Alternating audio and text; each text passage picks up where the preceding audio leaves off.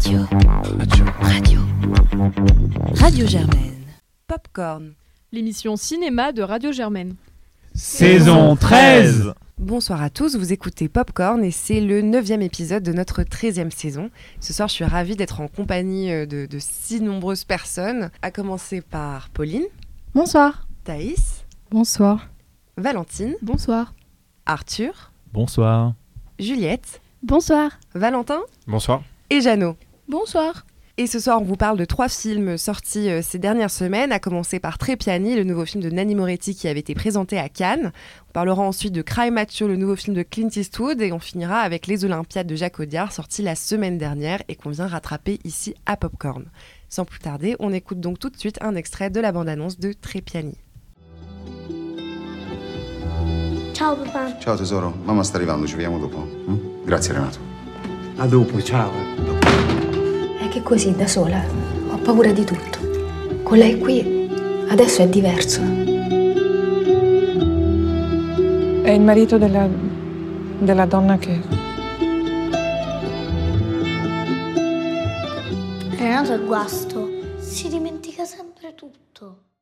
Et Juliette, c'est toi qui nous le présente. Alors Trépiani, c'est un film qui a été réalisé par euh, Nanni Moretti, qui nous raconte la vie de quatre familles qui habitent euh, dans un immeuble. Et en fait, va y avoir une série d'événements qui va transformer radicalement leur existence, euh, va dévoiler leurs difficultés à être parents, frères ou voisins. Et alors Jeannot, qu'est-ce que tu en as pensé? Alors j'ai eu la chance de découvrir Trépiani à sa projection à Cannes et euh, vraiment c'est un film que j'ai beaucoup beaucoup aimé. Je pense que je l'ai particulièrement aimé parce que je l'ai vu à l'âge que j'ai et qu'il a fait écho euh, chez moi euh, à la question du, de la famille et du deuil et c'était ça qui m'a particulièrement plu dans ce film. Je trouve que et puis en plus de ça je suis vraiment très très fan du travail de Nanni Moretti. Je trouve que ce qui est intéressant là-dedans c'est que pour une fois il se met pas en scène seulement lui et il s'inspire d'un roman et du coup il y a quand même un, un travail qui est hyper intéressant dans le scénario parce que je trouve que c'est vraiment plus complet et plus large euh, euh, sur- par rapport à ses précédents films parce que là on est vraiment sur une chronique de plusieurs euh, familles. Et ce qui m'a vachement touchée c'est à quel point il arrive à nous mettre dans les rôles de tous ces personnages qu'ils aient 4, 80 ans ou 70 qu'ils soient hommes ou femmes et par rapport à leurs différents conflits. Notamment sur la question du viol euh, je veux pas spoiler, mais ça a été un truc hyper, hyper important pour moi parce que je peux pas m'empêcher de me poser la question euh, du female gaze à chaque fois que je vois un film aujourd'hui et surtout de ce que ça veut dire.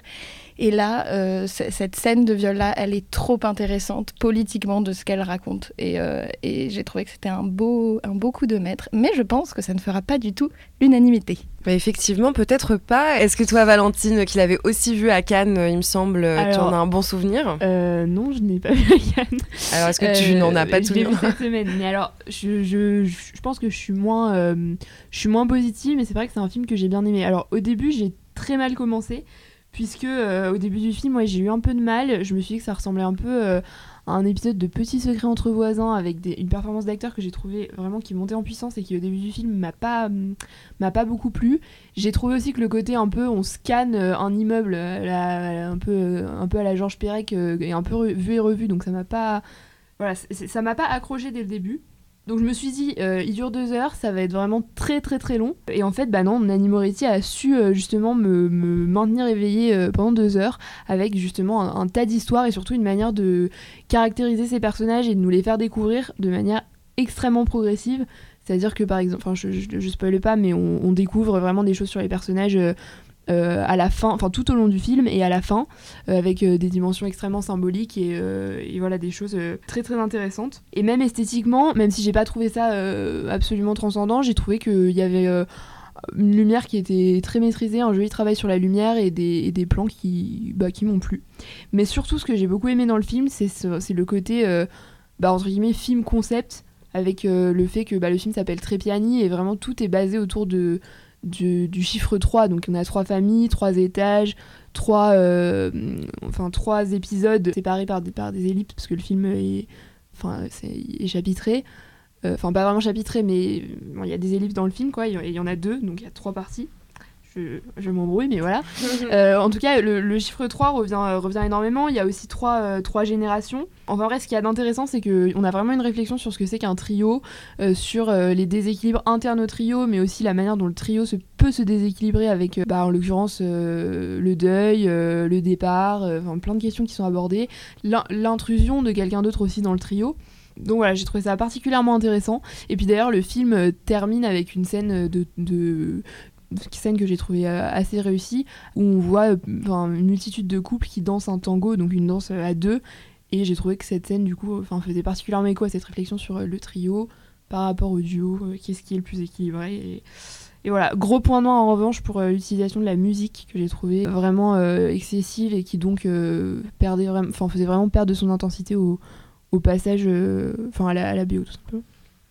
Et est-ce que Thaïs, toi aussi, tu partages euh, certains euh, défauts ou qualités euh, dans les analyses de Jeannot et Valentine? Moi, malheureusement, c'est un film que j'ai pas du tout aimé. J'ai trouvé que globalement, c'était un film d'une platitude assez, assez forte, d'une inefficacité surtout. Ce qui est assez dommage parce que le projet, voilà, l'idée d'un film choral comme ça, orbitant autour des différents étages, aurait pu être séduisant. Pas très novateur, comme tu disais, Valentine, mais séduisant.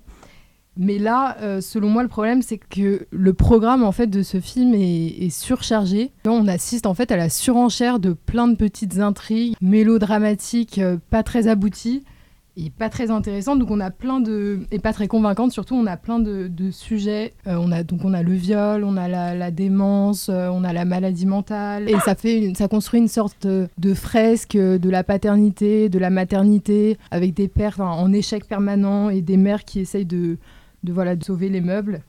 Mais pourtant, malgré donc la diversité, cette diversité de sujets, de personnages, euh, ça reste. euh, Enfin, j'ai trouvé que ça restait très plat, très lisse. Et je me suis ennuyée, mais c'est même pas qu'on s'ennuie. Je vais être un peu violente, mais en fait, on, s'en fiche un peu du dénouement. Il y a tellement d'intrigues, il y a tellement de, de, nœuds à porter qu'on a juste, euh, on a juste envie d'en sortir. Et justement, la division en chapitres, on a l'impression que le réalisateur lui-même réalise le, le, manque d'intérêt des épisodes et du coup, il coupe pour nous projeter dans de, nouveaux nœuds dramatiques. J'ai trouvé ça d'une longueur folle et esthétiquement, euh, c'est la même chose.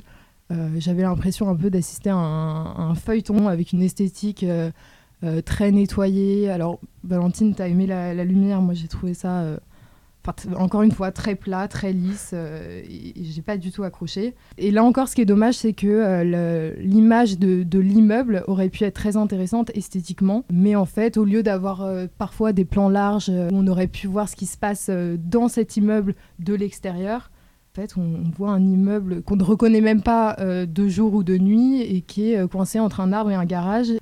Voilà, je vais m'arrêter là parce que je deviens de plus en plus euh, Énervé au fur et à moins mesure. aimable, mais euh, voilà, Mhm. je passe. euh, Est-ce que Juliette, toi, tu vas trancher en faveur ou en défaveur de Trépiani? Alors, je vais, non, je vais pas trancher en faveur ou en défaveur des Trépiani, mais je dois dire que j'ai quand même été ag- assez agréablement surprise et que sur ce point-là, enfin, sur, je suis pas tout à fait d'accord avec Thaïs. Pour moi, le film, il était pas plat du tout. Je me suis vraiment sentie impliquée. Puis il y a des moments où c'est juste fort. Ben, on a parlé du viol. Euh, c'est pas forcément un bon point, mais par contre, on est émotion- Enfin, moi, c'était impossible de pas se sentir euh, émotionnellement euh, impliqué dans le film. En plus, je trouve qu'on s'attache au personnage et que c'est pas juste on additionne les petites histoires comme ça d'une vie d'un immeuble, ça a un sens. Il y a des thèmes qui sont communs et moi ces histoires je les ai trouvées, j'ai trouvé intéressantes et même si les personnages ils pouvaient paraître des fois antipathiques, je me suis attachée à eux donc je me suis pas ennuyée. C'est un film qui fait vraiment voyager et comme vous j'aime bien le concept en fait de voir la vie dans un immeuble et voir comment euh, on peut vivre à côté et en fait rien connaître des autres. J'ai trouvé très intéressant et donc ça ça m'a vraiment surprise parce que je pensais moins aimer le film que ça après il y a quelque chose dans ce film qui m'a profondément dérangée Euh, c'est justement ma- tout le côté sur le viol et en fait je veux, je veux pas donner des détails mais c'est quelque chose que j'ai trouvé très dérangeant dans la même dans la façon où c'est présenté.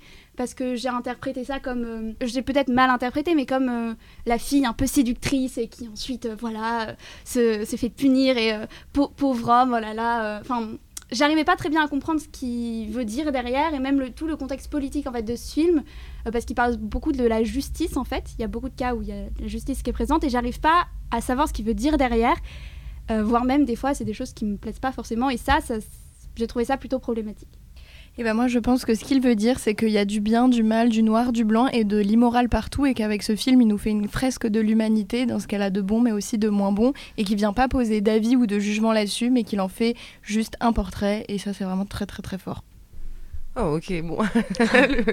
c'est fait euh, donner une leçon de, par, euh, par Jeannot. Voilà, en fait, c'est un bilan assez mitigé finalement pour nos, pour nos chroniqueuses euh, ce soir, donc avec des, des, points négatifs, mais peut-être qu'il faudra les interpréter. Jeannot a mis en avant, avant qu'on ne commence l'émission, que peut-être c'était dû à son âge très avancé qu'elle avait apprécié ce film et que quand on grandira, on comprendra. en tout cas, bon, faites-vous votre propre avis et on passe maintenant au deuxième film de la semaine, Cry Macho de Clint Eastwood, dont on écoute un extrait de la bande-annonce. You used to be strong, macho. I used to be a lot of things, but I'm not now. Now I'll tell you something. This macho thing is overrated. Just people trying to be macho show that they've got grit. That's about all they end up with. Et Arthur, c'est toi qui nous le présente. Et oui, Cry Macho, donc le nouveau film de Clint Eastwood qui a fêté ses 91 ans euh, cette année. Donc, Happy qui, ne birthday. finit pas de, qui ne finit pas de produire malgré son âge et qui, le rend, euh, qui, qui me rend admiratif pour lui. Cry Macho rend- raconte euh, l'histoire de Mike Milo, donc un éleveur, un ancien éleveur de chevaux, euh, qui va décider de rechercher le fils de son ancien patron qui est au Mexique et du coup dans ce road trip va créer des liens du coup avec ce fils qu'il n'a jamais eu ou qu'il a perdu en tout cas. Et euh, du coup, je vais vous laisser en parler. Qui serait intéressé pour commencer? Valentin. Bah, c'est loupé. Euh, voilà, en deux mots. Non, euh, t'as bien fait d'insister sur l'âge de, Clint Eastwood. Moi, je vais donner un autre chiffre. C'est son 45e film en tant que réalisateur. Voilà, juste le réalisateur. Je compte pas toutes ses participations, le fait qu'il ait une carrière d'acteur de 20 ans avant. Enfin bref, c'est absolument incroyable. Mais ça se voit en fait, euh, parce que c'est un film qui euh, est le même qu'il aurait pu tourner il y a une vingtaine ou une trentaine d'années, excepté que Clint Eastwood a 91 ans et que donc du coup je crois pas du tout, j'achète pas du tout son histoire, Euh, j'achète pas du tout le fait qu'il fasse euh, que toutes les femmes à peu près qu'il rencontre tombent amoureuses de lui alors qu'il a 91 ans, je le rappelle. Euh, je- ici, en revanche. non, non, mais je. En fait, il y a un truc très dérangeant parce qu'effectivement, on peut pas faire autrement. C'est ce qui c'est l'éléphant dans la pièce, en fait. Parce qu'il y a une scène, par exemple, de danse où il est. euh, voilà, il danse langoureusement avec une femme qui a 40 ans de moins que lui. Et, euh, et la scène est hyper romantisée. Et en fait, tu peux pas faire autrement que de voir qu'il est en train de crouler et qu'il arrive pas à suivre le rythme. Genre, juste physiquement, c'est pas possible. Donc, pas d'agisme, mais néanmoins, quand même, c'est un peu l'élément voyant. Et donc, du coup, c'est complètement loupé. Et le film, en plus, c'est hyper mal écrit, hyper sentencieux. Enfin, il y a une espèce de truc de conte moral dont on va éduquer ce gamin. Euh, il le rend. En fait, on nous présente le film comme une espèce de quête pour aller chercher ce gamin qui serait une horreur absolue, euh, perdu dans les, dans, les, dans les mauvais quartiers de Mexico City. Il le retrouve en 30 secondes. En 45, le gamin est dans sa voiture. Enfin bref, l'intrigue est réglée en fait. Il y a rien qui tient debout. C'est hyper mal écrit. Tous les personnages féminins sont absolument nuls. C'est un peu ra- c'est raté de A à Z en fait. Ça m'entriste parce que j'aime beaucoup le cinéma de d'Eastwood et j'aime plutôt bien ces derniers films. En fait, il y avait deux veines qui se Non, dégageaient. mais T'aimes plutôt bien ces derniers films parce que Certains, moi, ouais. euh, euh, là, euh, qu'a Richard Jewell et Ça, euh, la mule. J'ai beaucoup aimé les deux en fait. ouais. Non, non, j'ai plus non, de mais- réserve pour le film sur le terrorisme. Là, bon, ça, on en reparlera, c'est pas le sujet de l'émission. Mais ouais, il y avait deux veines qui se dégageaient dans son cinéma. Il y avait une veine un peu intime où, où il se mettait lui-même en scène et il mettait lui-même en scène des propres, justement, sa propre vieillesse, l'évolution de sa masculinité quelque part. Dans La Mule, par exemple, c'était très sensible. Et puis il y avait une veine politique, comme le cas avec le cas Richard Jewell notamment. Et sa veine intime, moi, me paraissait vraiment intéressante. Et je trouvais qu'il avait acquis une forme de maturité à son grand âge, c'est quand même génial.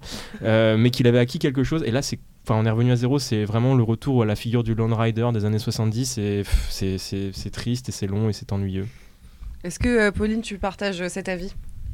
Ben moi globalement, euh, j'ai, j'ai- vais pas dire que j'ai aimé ce film, mais je trouve qu'on lui a fait un peu un procès quand même assez, euh, assez violent très rapidement. Enfin, il y a quand même des choses qu'on peut, enfin qu'on peut, qu'on peut garder dans ce film. Bah, tout d'abord le détournement du, de la, fin, du, western en soi, euh, parce qu'il vient apporter quelque chose de poétique selon moi. Et c'est vrai que même s'il se met en scène avec une, une femme et qu'elle tombe amoureuse, j'avoue que le scénario est vraiment très moyen et très mauvais. Euh, il a ce- cette humilité de se mettre en scène à son âge, et je trouve que c'est quand même compliqué, je pense, de s'assumer devant une caméra quand on a 91 ans, même si peut-être il en fait beaucoup, j'en sais rien, peut-être qu'il il appuie sur cette lenteur-là, mais cette lenteur, on va la retrouver dans les plans, et j'ai trouvé que du coup, on avait quelque chose de très intéressant dans la photographie. Euh, bah, notamment, au tout début du film, j'avais trouvé ça assez étonnant parce que j'étais allée, j'avoue, euh, après une bande d'annonces euh, que j'avais visionnée très rapidement et auquel je m'étais dit que j'allais vraiment pas aimer du tout. Et en fait, j'ai quand même trouvé qu'il y avait des plans qui étaient assez chouettes, avec des jeux d'ombre et de lumière, des silhouettes de personnages, tout ça. Après, je rejoins carrément sur le, scénario qui était vraiment tiré par les cheveux, avec quand même un road movie. Enfin, on sait déjà, enfin, ça appuie sur une symbolique qui est déjà en elle-même. Le road movie, c'est une avancée des, de- des personnages en soi, donc on n'est pas obligé non plus d'en faire voilà, quelque chose de, très moral. Et finalement, cette, ce road movie vers la rédemption, c'est quand même très long et très poussif, et ça se répète à plusieurs moments, avec pas mal d'incohérences aussi. Enfin, à un moment, ils volent une voiture, et en fait, après, il y, a il y a cette voiture qui tombe elle-même en panne, et après, bah, ils en revolent pas une autre. Enfin, du coup, j'étais en mode, mais en fait, pourquoi on va pas chercher une autre voiture comme ils ont fait la première fois? Donc, c'était quand même assez compliqué, et quand même, il faut appuyer sur ce jeu d'acteur qui était assez terrible de- du coup du, du jeune avec qui il est, qui en fait surjoue constamment mais son personnage, c'est-à-dire qu'on on- dirait vraiment que c'est la première fois qu'il lit son texte et qu'il appuie chaque émotion et qu'en fait le dialogue ne l'aide pas du tout parce que c'est des questions qu'il se pose à chaque fois. C'est vraiment c'est une surécriture des dialogues qui a été vraiment euh, voilà qui a été vraiment très très lourde pendant tout, tout le film. Mais voilà, enfin moi je retiens quand même des plans euh, qui sont très beaux en soi en réalisation, euh, notamment dans le bar avec cette, ce jeu de lumière qui vient taper sur, le- sur les tables. euh, avec des, des beaux reflets, une belle lumière et des, une, des- enfin, des- une poussière qui vient apporter une fumée et quelque chose de très très joli. Après voilà, le fond, il y a- il y, a zéro, il y a zéro. Bon, alors, euh, ok. euh, un plutôt portrait négatif, alors j'aimerais bien savoir, Arthur, ce que tu en as pensé. Et j'aimerais bien savoir aussi, euh, finalement, si c'était pas Clint Eastwood qui avait ce film, est-ce qu'il aurait de l'intérêt? Euh, bah, ça ne peut pas être ça ne peut pas être un film qui n'est pas un film de Clint Eastwood. Oui. c'est Oui, Clint non, mais- Il est à chaque plan. voilà, et de toute façon, un film est aussi à avoir euh, dans, dans, et à situer dans la filmographie de son réalisateur. On juge pas un premier film comme on juge le 45e film de Clint Eastwood, évidemment. Mais la question, c'est un peu, moi j'ai l'impression en vous écoutant, alors je suis désolée, euh, Valentin, si t'as bien aimé La Mule, c'est vrai que moi j'en ai un souvenir assez catastrophique et j'ai l'impression que je réentends des choses euh, qu'on avait déjà pu euh, potentiellement dire. Le fait que son âge, en fait, tu dis qu'il le, il le mettait un peu en scène de façon euh, humoristique, mais on n'en sait rien. Moi, je pense qu'il était très premier degré, personnellement. Euh, je pense aussi que voilà, c'est des thèmes qui sont assez usés. Et la question, c'est en fait, est-ce qu'on irait voir ça? Est-ce qu'on trouverait que c'est une proposition même tentante euh, si il n'y avait pas son nom en gros sur l'affiche?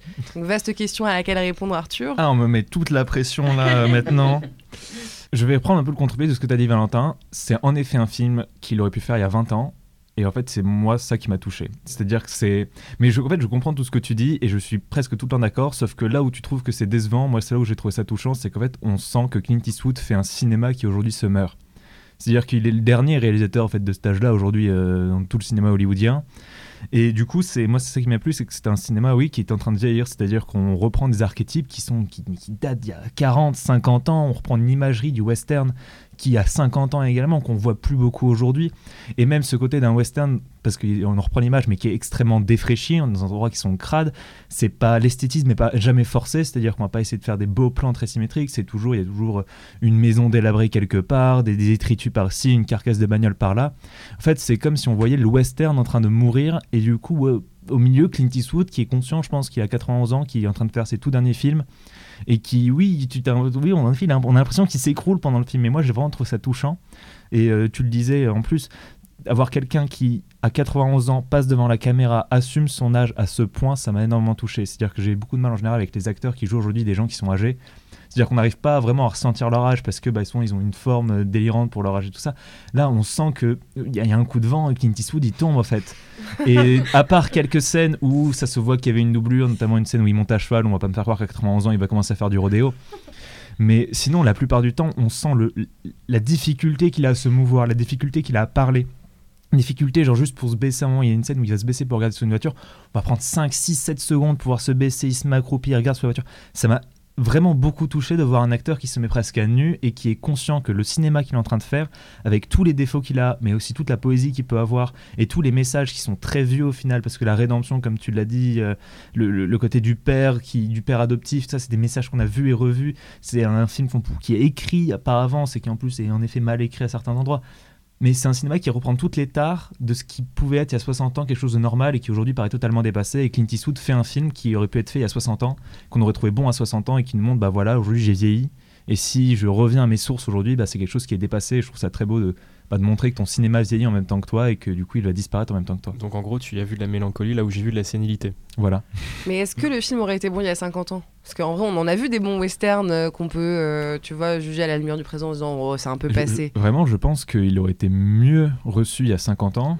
Qu'aujourd'hui, mais parce qu'il il, traîne en, pl- en plus des messages, tu vois, euh, on le disait, un vieil homme de 91 ans qui sort avec une dame de 40 ans, aujourd'hui ça nous paraît bizarre, mais je pense qu'il y a 50 ans, on aurait passé l'éponge dessus, comme les trous dans le scénario qui nous seraient paru plus naturels parce que c'était une, mécanique qu'on pouvait retrouver auparavant. Je pense vraiment que c'est un film qui en effet a du retard, un, retard immense, mais parce qu'il Clint Eastwood revient aux sources et clôt un chapitre qu'il avait commencé il y a très longtemps. Et je pense, pour revenir sur ce que, la, question qu'on avait, est-ce que le film a un intérêt, si ce enfin, aurait eu un intérêt si ce n'était pas Clint Eastwood qui l'avait réalisé Aucun intérêt en fait. C'est-à-dire que le film se lit simplement parce que c'est Clint Eastwood qui est dedans et c'est Clint Eastwood qui, à travers ce film, en tout cas c'est comme ça que je l'ai ressenti, nous parle du cinéma qu'il a fait et de pourquoi ce cinéma aujourd'hui est mort et ne, ne reviendra sans doute plus une fois que lui sera parti. Bon, bah écoute, euh, là-dessus, tu m'as presque convaincu d'aller voir Cry Macho. Donc, euh, écoutez, euh, encore une fois, hein, c'est faites-vous votre propre avis si vous êtes euh, vous aussi euh, un peu nostalgique. Sur un registre assez différent, on va parler du nouveau film de Jacques Audiard, Les Olympiades, dont on écoute un extrait de la bande-annonce. Je peux te poser une question? C'est quoi ta vie sentimentale?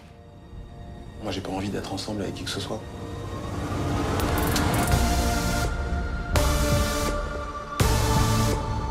Pourquoi vous êtes parti alors? Pour m'installer à Paris.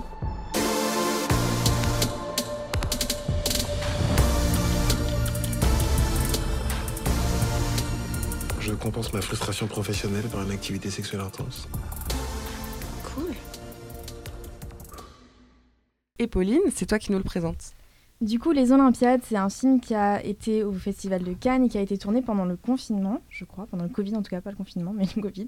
Euh, et ça parle de quatre personnes, quatre jeunes dans le Paris 13e arrondissement, dans le quartier des Olympiades du coup. Et euh, donc voilà, on va suivre les, euh, les histoires amoureuses, euh, charnelles et, euh, et d'amitié entre ces, ces quatre personnages-là. Du coup, je pense que le scénario se résume euh, globalement à ça et on suit leur, leur péripéties. Et qu'est-ce que tu en as pensé, Juliette? Alors moi globalement c'est un film dans lequel je suis pas rentrée et qui m'a très très peu euh, émue. Alors euh, oui esthétiquement c'est assez beau, Euh, moi pourtant j'aime bien les films où il y a que de l'esthétique mais là ça suffisait pas. Pourtant l'histoire elle est originale, Euh, à la fois on a des personnages notamment racisés qu'on n'a pas l'habitude de voir au cinéma et c'est bien ce- ce- d'essayer de représenter ça. Enfin moi je trouve que la démarche elle est bonne. Après, je me suis vraiment très peu attachée aux personnages. Je pense peut-être qu'ils étaient mal écrits, ou enfin pas écrits pour moi en tout cas, et euh, je ne suis pas attachée du tout. Un petit plus par contre pour l'histoire du personnage, donc il y a un personnage qui est joué par Noémie Merlan, qui va à un moment avoir une histoire avec euh, une cam girl, et j'ai trouvé très intéressant leur relation, comment elle se développe, comment elle se finit. C'est vraiment un des aspects du film qui m'a touchée, parce que ça m'intéresse, et j'ai trouvé que c'était vraiment bien traité. Après, il y a vraiment pas de tension dans le film qui nous fait nous intéresser. En fait, les histoires, elles ont même peu de liens entre elles. En fait, ce qui m'a vraiment dérangé dans ce film, c'est que j'avais l'impression de regarder des histoires de jeunes, mais qui sont filmées par quelqu'un qui n'a plus cet âge-là et qui sont un peu fantasmés, mais qui ne correspondent pas à la réalité. Et euh, ça m'a un peu gênée. Je te rejoins assez, Juliette. Moi, je suis sortie de la séance et j'ai vraiment, je me suis dit vraiment, j'ai détesté ce film, c'était insupportable, etc. Notamment euh, parce que tu l'as bien dit, c'est réalisé euh, par euh, ce vieux mec qui regarde des jeunes. Et surtout aussi parce que j'ai pas pu m'empêcher de regarder le film à travers le prisme d'une information de taille. Il a coécrit le scénario avec Céline Sciamma et Léa Missius, ce qui a tout changé dans ma tête puisque j'arrêtais pas d'imaginer, mais comme ça aurait été mieux si ça avait été elle qui avait mis en scène et réalisé ce film et qui avait fait les castings, etc. Donc ça a été un peu compliqué comme visionnage. Et alors que j'avais ce sentiment vraiment de, euh, pareil, euh, beaucoup de distance avec les personnages, un jeu qui est hyper inégal sur toute la durée du film, je suis obsédée, depuis que je suis sortie de la salle, par le désir de le revoir. Et ces, personnages me collent et je ne peux pas m'en débarrasser. Donc il va falloir que j'y retourne parce que j'arrive pas à déterminer si c'est bien, enfin complètement raté ou en fait euh, complètement génial. Je comprends ce que tu veux dire, mais moi c'est plus du malaise que ça a créé en moi et pourquoi j'ai envie de le revoir euh, parce que j'ai envie de voir comment ça a créé le malaise en fait, mais vraiment ça m'a vraiment mis mal à l'aise, je sais pas pourquoi. Mais on- euh, je suis d'accord qu'il y a quelque chose qui questionne et qui nous fait repenser au film après en tout. Est-ce que, euh, Valentine, toi, tu veux nous en dire deux mots? Alors moi je vais même vous en dire un peu plus que deux mots, mais euh, vraiment ça va pas être, enfin pour moi c'est vraiment pas une franche réussite. Je trouve que, bon je vais commencer par le positif, c'est un film qui est, euh, c'est un, un film d'un bon réalisateur on va dire, euh, et puis évidemment avec des grands noms du scénario français qui sont, alors après on aime ou n'aime pas, moi en l'occurrence c'est une Chama, je suis pas une, une admiratrice particulièrement, mais bon, toujours est-il qu'il faut reconnaître que c'est quand même des gens qui sont, sont censés avoir du talent. Euh, donc, quel mépris. non, non, excusez-moi, pardon, je me calme. Mais euh, en tout cas, bon, il y a en tout cas dans le film, au niveau de la réalisation, un vrai potentiel euh, pour moi graphique. Notamment, il y a euh, le, le, le, cadre, bah, le quartier Olympiade est à mon avis très bien exploité parce que le, le, voilà, le noir et blanc match très bien. et puis il y a une espèce de vibe qui est vraiment, moi, celle que je. Enfin, je sais, c'est pas un quartier que je connais extrêmement bien, mais le peu que j'en connais, en tout cas, je l'ai vraiment retrouvé dans le film. Donc ça, ça je trouve que c'est réussi, c'est vraiment euh, appréciable.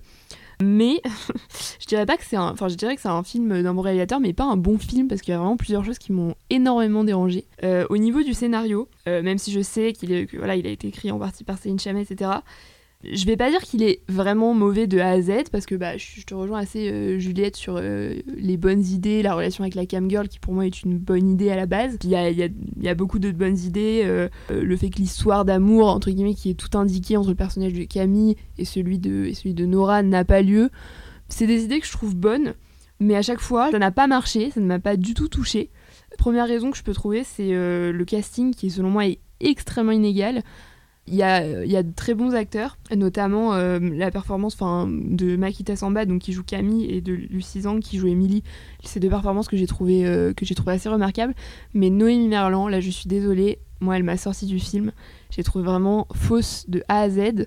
J'ai trouvé qu'elle à la fois surjouait et à la fois ne parvenait vraiment pas à donner, un, à donner du crédit à son personnage. Donc ce, le fait qu'elle, à mon avis, sa performance était vraiment très nettement au-dessous des autres, m'a dérangé. Et en plus j'ai trouvé que du, du coup ça il y avait des scènes vraiment qui étaient de gros ratés notamment euh, il y a un moment donné où, le film tourne un peu toute une partie du film qui tourne un peu autour d'une problématique de cyberharcèlement. Et là j'ai trouvé que vraiment on était dans le spot publicitaire euh, du gouvernement quoi. Enfin c'était vraiment très très mal fait. C'était assez terrible. Et au lieu de ces scènes un peu ratées, j'aurais préféré qu'on développe plusieurs autres personnages, parce que comme je l'ai dit, il y avait de bonnes idées. Il y avait la, la sœur euh, du personnage de Camille qui veut se lancer dans le stand-up. Il y avait euh, le personnage d'Emily. Alors peut-être que aussi le fait que c'était un bon personnage assez magnétique, c'est parce qu'il n'a pas été beaucoup caractérisé, beaucoup développé, mais quand même, j'aurais vraiment attendu plus. Donc dans l'ensemble, c'est vraiment pas du tout un coup de cœur pour moi, et euh, bah, je trouve que voilà, ça se laisse à peine regarder à certains moments. Ah oui, d'accord, ok, à ce point. c'est pas très encourageant. Peut-être que Valentin, tu peux, tu peux nous dire ce que t'en penses, toi? Ouais, bah, je vais redresser un peu la barre parce qu'effectivement, je suis pas un grand admirateur d'Audiard, mais je trouve que c'est un très bon film. C'est un film qui, moi, m'a fait un effet effectivement très magnétique, mais formellement, parce que pour l'instant, c'est vrai qu'on a beaucoup parlé de, de l'histoire et de, des personnages, etc. Mais formellement, c'est un film qui est formidable. La photo est absolument génial, c'est magnifique de bout en bout. Dès l'introduction, le montage est hyper euh, hypnotisant dans ses, ruptures de rythme, etc. La BO est à tomber par terre. C'est une BO de, Ron, donc tout est formidable de A à Z en termes de rythme, en termes de, forme. Enfin voilà, là on, retrouve Audiard dans son meilleur, je dirais, parce que c'est quelqu'un qui a un cinéma où il s'empare beaucoup des genres. Et là, ce truc de faire un film un peu à la Garelle, euh, en noir et blanc, euh, d'amour qui s'arrête, qui commence, etc. Ben, en fait, il, prend, il sublime le genre formellement. Et ça, j'ai trouvé ça très beau déjà. Et après, sur le fond, oui, euh, j'ai été gêné effectivement par la séquence sur le, le, cyberharcèlement parce que c'est peut-être un peu la seule qui sonne un peu faux euh, et un peu, euh, et un peu surécrite. Pour le reste, ces quatre personnages-là, moi, ils m'ont beaucoup ému dans leur singularité, dans leur trajectoire, dans leur, dans leur fragilité. ils sont dirigés impeccablement, notamment sur les scènes érotiques qui sont toujours un peu casse-gueule, notamment pas pour ceux qui, seraient intéressés, il y a un très long entretien dans Télérama où il explique, les acteurs expliquent comment ils ont travaillé. Et c'est passionnant parce qu'en fait, il n'y a eu aucune zone grise, aucun problème. Et ils, donnent vraiment leur plein talent. Et chaque scène érotique et chaque scène d'intimité de, est différente et, très précise dans ce qu'elle raconte. Bref, c'est un vrai travail de, enfin c'est un travail de pro quoi. C'est le travail de quelqu'un qui a 25 ans de bouteille, qui a gagné plusieurs prix, qui a vraiment un regard sur ce qu'il raconte. Alors certes, euh, voilà, ça révolutionnera pas quoi que ce soit, mais je trouve que il y a quelque chose de, très propre et de très beau. Et Audiard, à défaut d'être un génie, c'est vraiment bien s'entourer. Donc euh, ben, le film tient vraiment debout. quoi. Bon, alors quand c'était Clint Eastwood, 91 ans, il était sénile. Quand c'est Audiard, 25 ans de bouteille. Je l'ai dit, je suis pas un fan, hein, je suis pas arrivé conquis en salle. Est-ce que Arthur, toi, tu peux nous, nous dire ce que tu en penses? Est-ce que tu seras en désaccord aussi, comme sur Cry Mathieu avec Valentin? Oh Oui, bah décidément, c'était pas la, bonne semaine avec Valentin parce que. Euh, je, je vous avoue, je me suis bah, un peu ennuyé devant ce film-là. Alors, on est, comme on le dit l'adage, on est souvent responsable de son propre ennui. Pourquoi je, me, je l'ai senti comme ça C'est que je pense que c'est, comme elle l'a dit Juliette au début, c'est un film qui est réalisé par un boomer en fait. C'est-à-dire que. C'est pour Je ça sens qu'on va revenir- l'impression que plus ça prend d'âge ici, plus, ça, plus le film Et plaît. attention à qui il y a dans la salle. Oui, c'est ça. On va, revenir, on va revenir à des problématiques d'âge assez rapidement et j'aime pas ça. mais, euh, mais non, c'est un film que j'ai trouvé, euh, oui, qu- surtout qu'on nous l'a vendu comme étant le film d'amour d'une nouvelle génération, de cette, notre génération à nous. Je trouvais que c'était un film qui avait 10 ans de retard en fait. Est-ce que c'est votre génération à vous? Parce que Noémie Merlan, elle a pas 18 ans non? Ils sont tous diplômés, ils ont 30 ans en fait. Ah mais euh, en tout cas, je, quand on parlait, quand j'ai entendu dire les, les gens qui en parlaient, ils disaient ah là c'est pour les jeunes d'aujourd'hui et tout ça, ça représente notre jeunesse. Alors c'est peut-être pas notre jeunesse à nous tout de suite, mais euh, Les jeunes de 30 ans, pas les jeunes de Ouais, 20 c'est- ans. c'est notre je je notre jeunesse à nous en fait. aussi, hein, si euh, on est sur du très- Eastwood ce soir. Mais en tout cas, non, j'ai pas. J'ai pas vraiment pas accroché à ce film-là qui garde tout de même. Alors, je te rejoins sur la BO, Valentin, elle est magnifique. Euh, la, mise en scène est en effet euh, bonne sans être non plus excellente. J'ai trouvé qu'il y avait de, bonnes trouvailles visuelles, euh, notamment un plan où Émi- je crois Émilie, oui, court sous la pluie avec la caméra qui émet un léger recadrage en rond et qui du coup a du mal à choper le personnage d'Émilie. Et là, ça racontait vraiment quelque chose de très puissant sur un personnage qui essayait de s'émanciper de sa case et qui n'y parvenait pas tellement. Mais à part ça, voilà, je trouvais un film relativement plat. Les personnages n'ont pas tant de but dans le film. Et d'ailleurs ils sont obligés de mettre des enjeux à 15 minutes de la fin parce que ben on est emmerdé parce qu'il faut conclure le film. Notamment je pense au personnage d'Emily qui mais ça se termine en voie de garage en fait. Je trouve que le, la fin du personnage n'est pas du tout sublimée. J'ai du mal voilà. Donc sur le scénario sur la mise en scène qui oui certes est, est propre mais qui ne raconte pas grand chose à part faire de l'esthétique qui est quand même jolie. Le noir et blanc est plutôt bien utilisé. Moi vraiment si j'ai un bon point à retenir ça va être le personnage de la cam girl que j'ai trouvé extrêmement touchante parce qu'il y avait pour le coup là une vraie progression de ce personnage qui euh, se rhabille d'un côté et se déshabille de l'autre et je ne vais pas vous dire pourquoi ni comment mais c'est quelqu'un qui quitte ce rôle d'objet qu'elle a au début et que le réalisateur euh, veut vraiment appuyer c'est-à-dire qu'elle est vraiment vue comme un objet durant la première moitié du film jusqu'à vraiment se libérer. Et j'ai trouvé ce personnage extrêmement touchant et j'avoue que la scène de fin la scène qui va clôturer son arc j'ai vraiment été touché. Et là pour le coup je suis rentré dans le film. C'est dommage que je sois rentré dans le film en fait à, au bout d'une heure quarante. Mais c'est un film oui qui a des promesses et que je comprends pourquoi des gens vraiment puissent être tombés amoureux de ce film là comme j'ai pu l'entendre parfois. Il y a des gens qui ont vraiment eu un qui ont vraiment été re- ont par la voilà l'aspect magnétique de ce film là j'avoue que je l'ai pas du tout été mais peut-être qu'il y a une question pourquoi pas de génération en réalité vraiment et euh, mais voilà c'est je pense que c'est typiquement le genre de film où il faut voir pour dire si on aime ou pas je sais pas si quelqu'un d'autre veut enchaîner là-dessus Peut-être Pauline, oui. Ouais, moi je vais enchaîner et je vais reprendre du coup ce côté générationnel parce que j'avais cette peur d'avoir, voilà, comme on disait tout à l'heure, un boomer qui va faire un film. Et pour le coup, je sais pas si j'ai 8 ans de plus dans ma tête, mais j'ai trouvé ça très juste. et du coup, ben, j'ai vraiment accroché à cette histoire-là. Et, euh, et en fait, d'abord, enfin, je vais d'abord parler de la forme parce que c'est ce que je fais d'habitude, mais je trouvais qu'elle est totalement en accord avec le fond. C'est-à-dire qu'on a quand même une caméra qui va être véritablement posée en observateur dans les- dans les- dans l'intimité des personnes et j'ai trouvé sans aller dans du voyeurisme. C'est-à-dire c'est toujours compliqué. On commence par une scène où il y y a du coup la caméra qui va dans ces, dans ces fenêtres-là et qui vient se poser, poser un regard sur, sur des gens qui sont dans, leur intimité en soi. Et j'ai trouvé que c'était vraiment bien fait. Bon, après, il faut quand même garder à l'esprit que c'est inspiré d'une bande, euh, bande dessinée, me semble-t-il. Et du coup, le film est très storyboardé, c'est-à-dire qu'on a vraiment des scènes qui nous restent dans la tête avec un, très beau, une très belle organisation, que ce soit des personnages à l'écran ou ce genre de choses. Donc j'avais trouvé ça très propre, très beau. Et, euh, ce choix du noir et blanc, j'ai trouvé ça très très très pertinent. Euh, J'avoue que euh, derrière, en fait, j'ai un peu surinterprété comme d'habitude, mais derrière cette binarité entre bah, ce noir et ce blanc, il montre qu'il y a je sais pas combien de nuances de gris. Et ça rejoint ces, personnages-là qui ne sont pas du tout ben, ni binaires ni autre chose. Mais on aurait pu tomber dans la checklist un petit peu diversité, tout ça. Mais je trouve que finalement, comme chaque personnage est très creusé et finalement apporte quelque chose à l'histoire, on n'est pas du tout là-dedans. Donc euh, j'ai trouvé que voilà, le scénario était très pertinent et finalement, bah, on- je me suis pas ennuyée pendant le film alors que je pensais vraiment détester. J'avoue, quand je suis allée voir ce film-là, j'avais vu la bande-annonce que j'avais trouvée euh, assez moyenne et finalement, comme le disait Valentin, il y a une musique qui est très, euh, très prenante et finalement, ce noir et blanc, ça rappelle aussi un petit peu la nouvelle vague selon moi. Enfin, après, euh, voilà, je trouvais qu'il y avait pas mal de bah, de choses qui rappelaient du Truffaut ou, ou autre. Et comme je suis très sensible à cette période-là, bah, c'est vrai que moi j'ai bien aimé, ça remettait un peu au goût du jour, tout en gardant voilà cette douceur, cette modernité et cette absence de jugement. Il y a une seule chose que j'ai pas trop comprise, c'est du coup ben, ce passage à la couleur un petit peu rapide. Je sais pas si quelqu'un euh, pourrait, voilà, s'il y a un avis là-dessus, mais j'avais, j'ai trouvé ça un peu, finalement très, très sympa, mais un peu inutile. Enfin, rétrospectivement, je me dis, mais en fait, c'était une bonne idée, mais ça n'a rien apporté finalement au scénario, donc je sais pas si j'ai pas compris quelque chose, mais euh, voilà, c'est le seul point qui, qui reste en, en, suspension pour moi. Et la scène des téléphones, effectivement. Euh, mais en fait, j'en ai discuté avec un ami sur cette scène-là, et il me disait, bah, en fait, ça apporte un aspect surréaliste au film, alors qu'il y a ce côté euh, bah, très réaliste de base dans le scénario. Il y a plein de scènes qui sont un peu surréalistes, comme ben, euh, la scène d'entrée, ça fait un peu, enfin, les, les, fenêtres font un peu comme un ciel étoilé ou ce genre de choses. Et c'est vrai qu'il y a certaines scènes où, euh, bah, où tous les portables s'allument ou ce genre de choses. Enfin, si vous allez au cinéma, vous, vous, verrez la scène dont je parle, mais c'était un peu surfait, et on peut prenez le surréalisme à ce moment-là. Bon, après, on va pas dire que c'est surréaliste à chaque fois dès qu'il y a un truc bizarre, mais donc voilà, globalement, mon avis. Alors, moi, j'ai une question à ceux qui disaient que selon eux, c'était euh, un peu une vision de, de l'amour euh, et de la jeunesse dépeinte par un vieux. Euh, c'est vrai que c'est pas du tout un truc que j'ai. Bah, je te rejoins un peu pour le coup, Pauline. C'est pas du tout un truc que j'ai ressenti, mais du coup, concrètement, est-ce que vous auriez des, des exemples précis Moi, le, on va dire le personnage du professeur, j'ai toujours du mal sur les noms. Le personnage du professeur qui découvre Tinder en 2021, j'avoue que je trouvais ça. Et, surtout que on, je pense que le réalisateur se sentait le plus proche de ce personnage-là.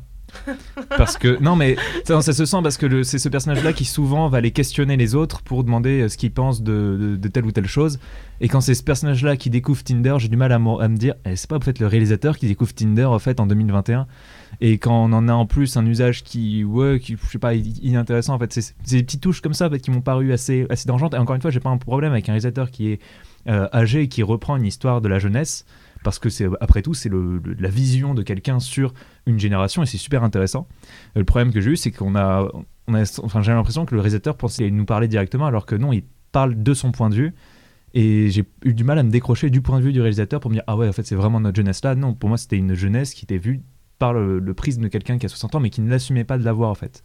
Et c'est plus comme ça que je l'ai perçu. Je trouve pas que ce soit quelque chose de forcément mal en fait, mais c'est surtout que dans la promotion et dans les commentaires des équipes du film disaient surtout que c'était film, le film de notre jeunesse là. J'ai pas tant trouvé que ça, c'est un film de notre jeunesse, mais plus un commentaire de quelqu'un qui a 60 ans sur notre jeunesse en fait.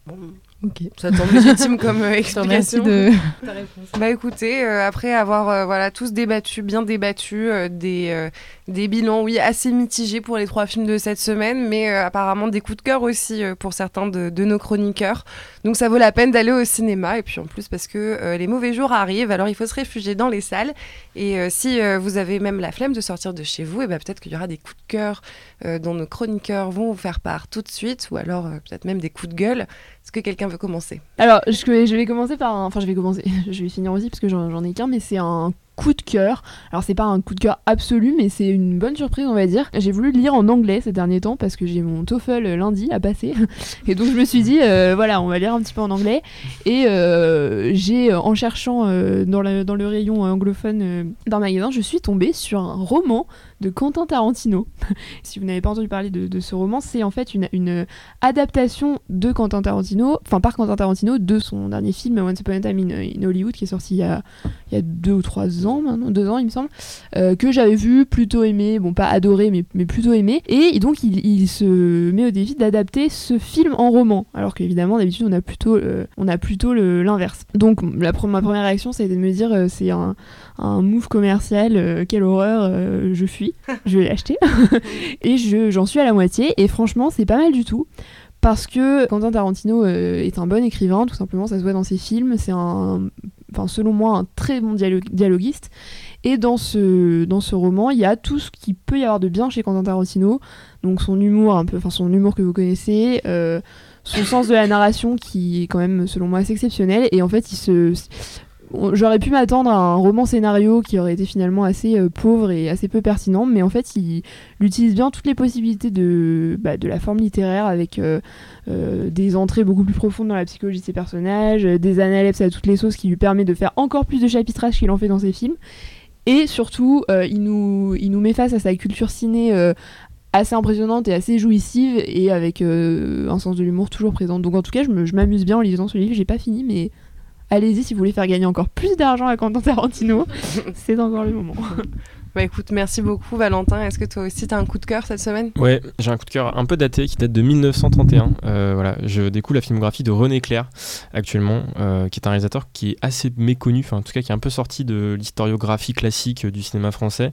Euh, c'est quelqu'un qui, qui vient juste avant Les Renoirs par exemple, qui lui pour le coup est, passé à la postérité. Et du coup le film que dont je voulais vous parler c'est Le Million. c'est une histoire toute simple, c'est l'histoire d'un gain au loto, un type qui gagne, un ouvrier dans sa soupente qui peint aussi des toiles et qui euh, attire des demoiselles en leur, faisant leur portrait, euh, qui gagne du jour au lendemain, euh, alors qu'il était sans le sou, un million de, florins à la loterie. Et, du coup, en fait, le film est assez intéressant parce que c'est c'est toute une période de, dans le cinéma français qui est très riche en comédie, mais en fait on le sait pas, et c'est assez jouissif. En fait, ça vient en même temps que Chaplin ou, Keaton aux États-Unis. Il y a beaucoup de choses qui sont inspirées, on le sent, mais c'est un film qui a une vraie autonomie, et en fait c'est une comédie musicale aussi, alors qu'on est en 1931 donc 4 ans à peine après l'apparition du son. Donc, euh, donc voilà, donc toutes ces pièces-là imbriquées, donc euh, ça donne euh, tout un tas de trouvailles, de bricolage formel hyper intéressant. et tout ça imbriqué, ça fait vraiment en fait un film qui est en plus hyper bien écrit, hyper bien interprété. Pour l'époque, c'est complètement dé, décomplexé, ça jure dans tous les sens, c'est assez surprenant. et, et, du coup, bah, c'est une, une, excellente trouvaille. Je pense que c'est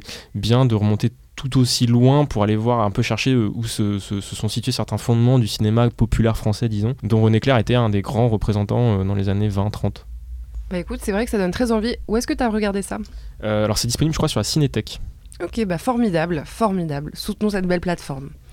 Alors au début, moi j'étais parti pour faire un coup de gueule parce que je me suis dit je vais rattraper le programme de la semaine dernière. J'ai vu qu'il y avait les Eternals, ça faisait deux ans et demi que j'y étais pas allé voir un Marvel. J'y suis allé en me disant, eh mais en fait il y a une réalisatrice quand même réalisatrice d'auteur, qu'est-ce qu'elle va faire, etc. Est-ce qu'elle va réussir à imposer sa patte? Spoiler, non. Est-ce que le film était bon? Non. Est-ce que je vais revoir un film Marvel d'ici peu? Je pense pas. Et euh, du coup, je me suis dit, bah, au lieu d'empiler les clichés, de râler encore contre le blockbuster euh, trop standardisé, je me suis dit, je vais me réfugier un peu dans ma musique habituelle. Et euh, du coup, bah, je vais un peu être hors sujet cette fois-ci.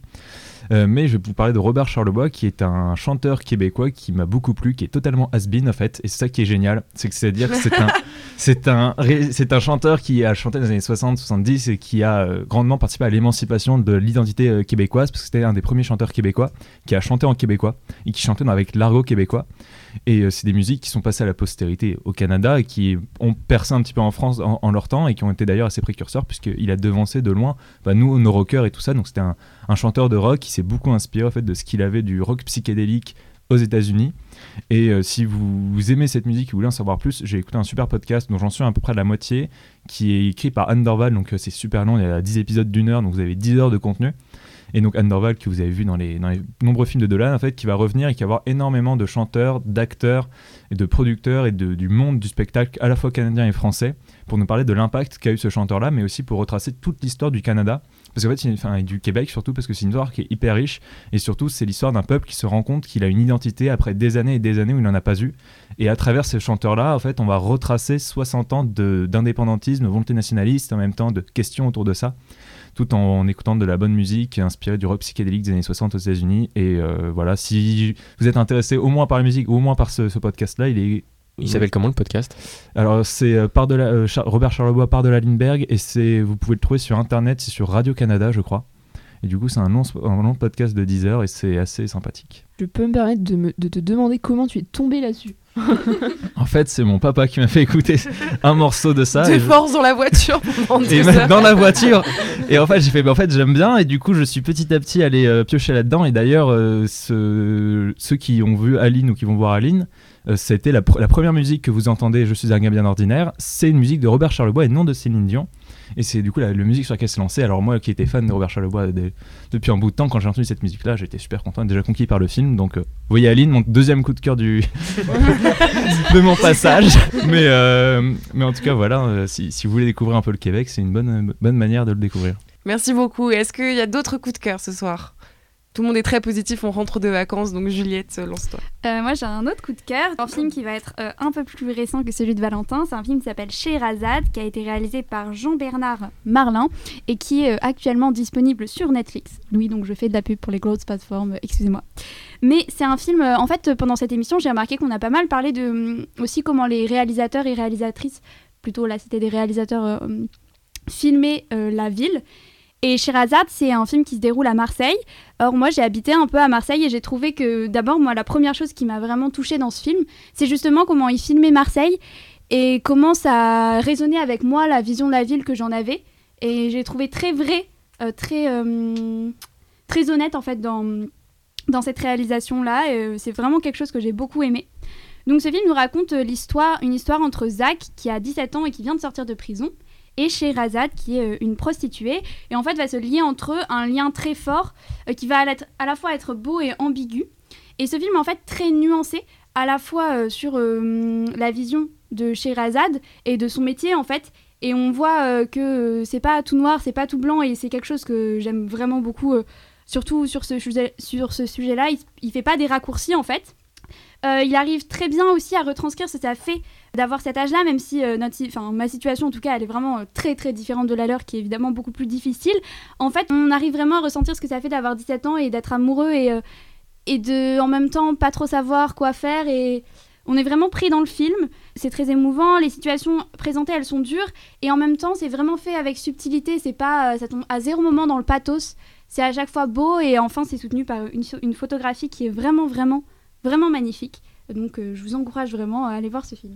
Et euh, j'en ajoute une couche parce que moi-même euh, j'aime beaucoup ce film. Euh, les acteurs sont formidables. C'est un casting sauvage qui a été remarquablement bien fait puisqu'on a deux acteurs qui sont extraordinaires, qui ont tous les deux, je crois, remporté du coup l'espoir du qui ont Du tous les deux reçu euh, au César l'espoir euh, du meilleur euh, acteur et de la meilleure actrice euh, l'année euh, de la sortie du film. Le film lui-même a reçu le prix du premier film. Euh, donc euh, vraiment courez-y, c'est un film qui est effectivement remarquable et, j'abonde dans ton sens. Et tant que j'ai le micro, j'en profite pour moi-même faire un coup de cœur euh, sur une grosse plateforme, enfin pas vraiment, mais euh, pour la nouvelle euh, saison de Succession, la série de HBO. Donc euh, la saison 3 vient de sortir. Pour ceux qui n'auraient pas vu la saison 1 ni la saison 2, le principe est simple. Un empire... euh, médiatico-financier a à sa tête un très vieil homme qui a plusieurs enfants. Il va falloir qu'il choisisse successeur.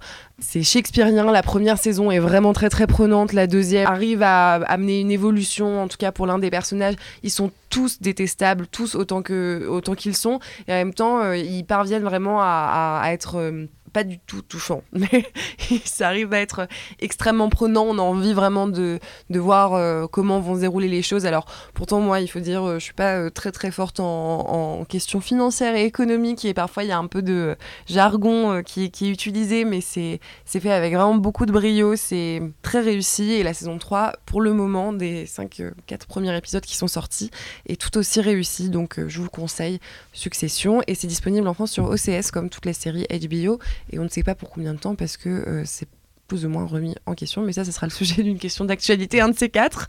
Donc euh, peut-être Thaïs, euh, t'as un coup de cœur ou un coup de gueule? Ouais, rapidement, moi je vais conclure avec un film encore plus récent puisqu'il vient de sortir, enfin il est sorti mercredi dernier dans les salles et il s'agit de Compartiment numéro 6 euh, qui est le septième film de Juho Kuusmanen. L'argument euh, est assez simple, c'est une jeune Finlandaise qui euh, quitte euh, sa copine à Moscou et qui se retrouve coincée dans un compartiment avec un jeune russe, on va dire différent d'elle. Voilà, et donc on va les suivre pendant ce long trajet en train et après euh, et assister à une série de, voilà, de, de rebondissements, de péripéties, de rencontres. Et c'est un film que j'ai beaucoup aimé, très subtil en fait, où rien n'est dit. Alors on, aurait pu s'attendre à une histoire euh, d'amour un peu, euh, un peu bateau, un peu facile, et en fait rien des, sentiments, euh, rien de leurs relations et rien d'eux-mêmes n'est dit, puisque c'est des personnages qui nous restent assez secrets et qui restent assez secrets l'un pour l'autre. Et ce sont des personnages très vains finalement en fait qui ne voilà, qui ne séduisent pas par leur ni par leur personnalité ni par leur vie, mais auxquels on finit par s'attacher. Voilà, c'est un film qui m'a beaucoup plu, qui m'a beaucoup touché. Je trouve qu'il il est juste un peu long à démarrer, mais euh, voilà, à partir du, premier tiers, on va dire, j'ai été, euh, été complètement euh, prise, dans le film. Et la photographie est très sobre et très réussie.